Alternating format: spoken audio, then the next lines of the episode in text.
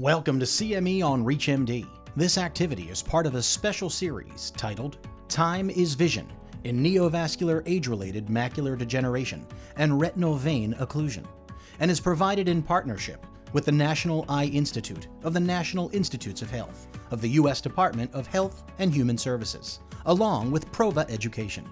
It's supported by an independent educational grant from Regeneron Pharmaceuticals. To view this activity or others in the series, please visit eyehealthacademy.org slash time is vision. Prior to beginning the activity, please be sure to review the faculty and commercial support disclosure statements, as well as the learning objectives.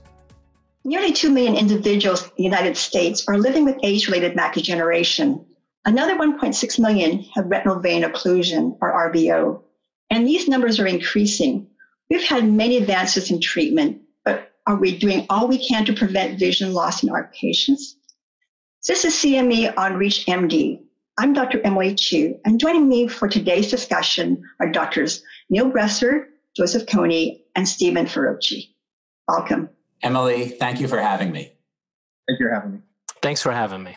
First, let me start off by saying that diabetic retinopathy is another retinal disease with a concerning increase in prevalence other educational activities on that specific topic can be found at eyehealthacademy.org. Today we're talking about AMD and retinal vein occlusions or RVO.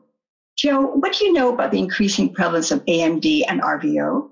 Emily, thank you for that question. You know, unfortunately, both of these conditions, there's an increase in both macular degeneration and retinal vascular disease because they're both linked to aging. It's been reported that nearly 200 million people have been diagnosed with macular degeneration, and 11 million people have either moderate or severe loss. And that's because mostly of the advancing disease in the dry form, and unfortunately, the devastating neovascular component. Retinal vein occlusion is also increasing because of, of the aging and also because of the risk factors that we have, which are high blood pressure, heart disease, kidney disease, obesity, and things of the like. So as the population continues to increase, both of these will be a problem because they both cause substantial loss of vision. I think the most important thing is that we have good therapies that can address the vision earlier in order to have better visual outcomes. Well, thank you. Thank you very much, Joe. Considering the available randomized clinical data on AMD, Steve, what, what do you know? What do we know about the treatment of AMD and patient outcomes? In regards to treatment of AMD, there are more available options now compared to when I started practicing uh, in the mid 90s. Back then, we could often do nothing but sit back and w- idly watch as a patient's lost vision. With dry AMD, the AREDS and the AREDS 2 study showed us a specific combination of vitamins, included lutein and zeaxanthin, could help slow the progression and reduce the risk of vision loss in those patients with intermediate or worse AMD by approximately 25%. Uh, therefore, I recommend the use of vitamins in appropriate patients as well as frequent monitoring and other lifestyle changes such as no smoking, maintaining healthy weight, and a healthy diet with green leafy vegetables. When it comes to wet or neovascular AMD, we are now in the era of serial anti VEGF injections. Data shows us that treated patients have better vision than those untreated, and baseline VA at the start of treatment is the best predictor for final vision.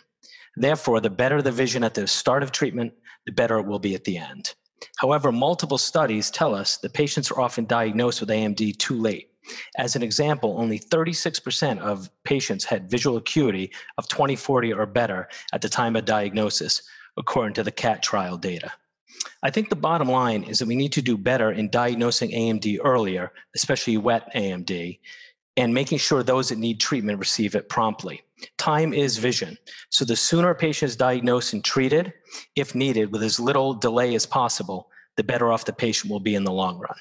Thank you, Steve. That really is really important. This time is indeed vision.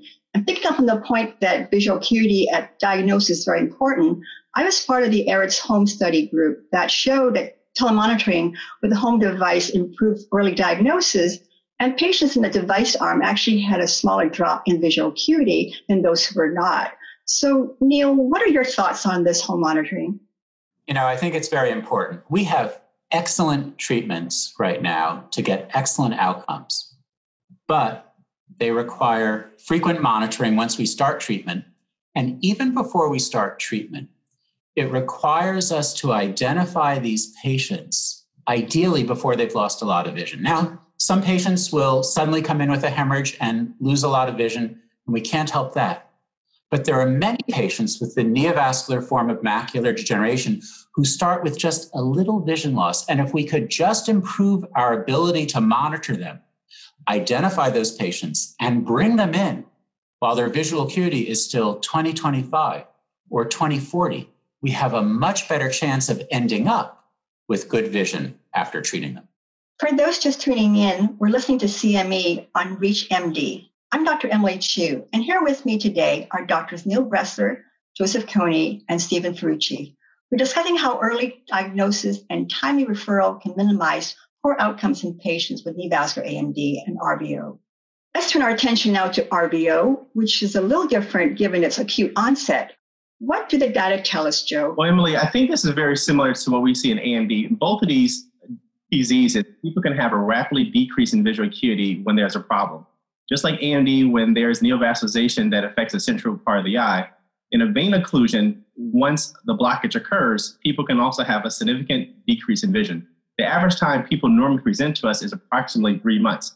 I think we, we learned a lot from some of our national clinical trials, which we try to interpret in our own clinical data, which our own clinical lives in our, in our practice, which is somewhat tough.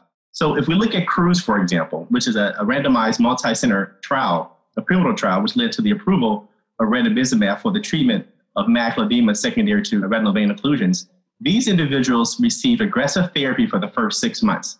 They either received a 0.3 milligram dose or 0.5 milligram dose every single month. The second phase of the study was an observation group where they were able to receive treatment on an as needed basis, or PRN basis, we call it, based on certain criteria.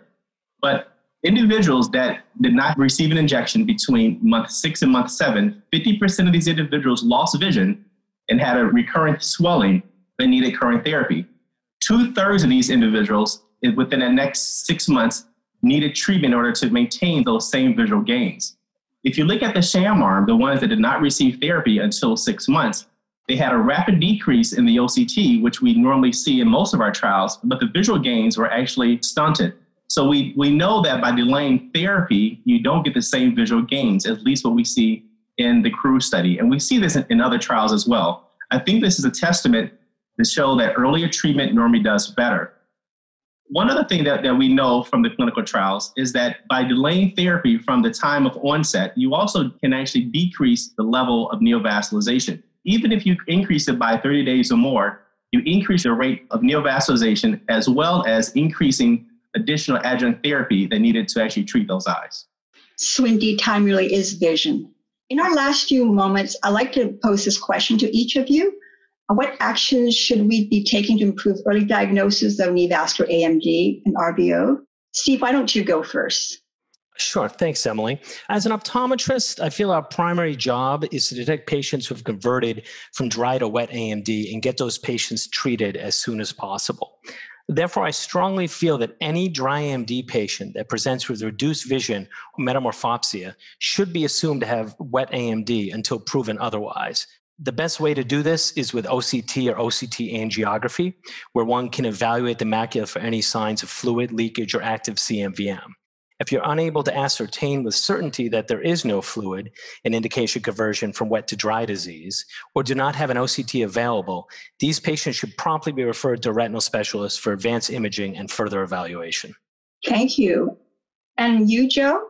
I think one of the most important things that we should look at is early detection. So, if optometrists, for example, see anyone with a vein occlusion disease, I think early referral to a retina specialist is important you know, studies have shown us even in eyes that have poor visual acuity, we're able to salvage those eyes that 70% of the time we can have visual acuity better than 2070. Wide field angiography, I think, is really important. Anecdotally, we don't have all the answers in terms of how to treat these eyes when they don't have macular edema and when they don't have neovascularization. But we have a significant amount of information that tells us that anti VEGF medications can delay the onset of neovascularization, although it cannot prevent it. So if we do additional testing, look in the periphery in eyes that we may not have a good idea of what's going on, if we see eyes that could be sick and more prone to having more complications, we may be able to save these eyes and halt the disease process. So early diagnosis and these diagnostic tools are very important for our, our armamentarium. And how about you, Neil? What thoughts do you have? You know, Emily, I think it's all about patient education. Patient education, when you first diagnose that the person needs anti VEGF treatment for the neovascular form of macular degeneration or for macular edema from essential vein occlusion, to tell them we probably need to monitor them almost every month for the first year or two. And that may be shocking to them, but we say that's what we want to do to get excellent outcomes. And then the education doesn't stop there. You want to continue that education with each and every visit they have. So I actually use the time when I'm injecting them month after month after month to reinforce that they're doing well, they still need to come back.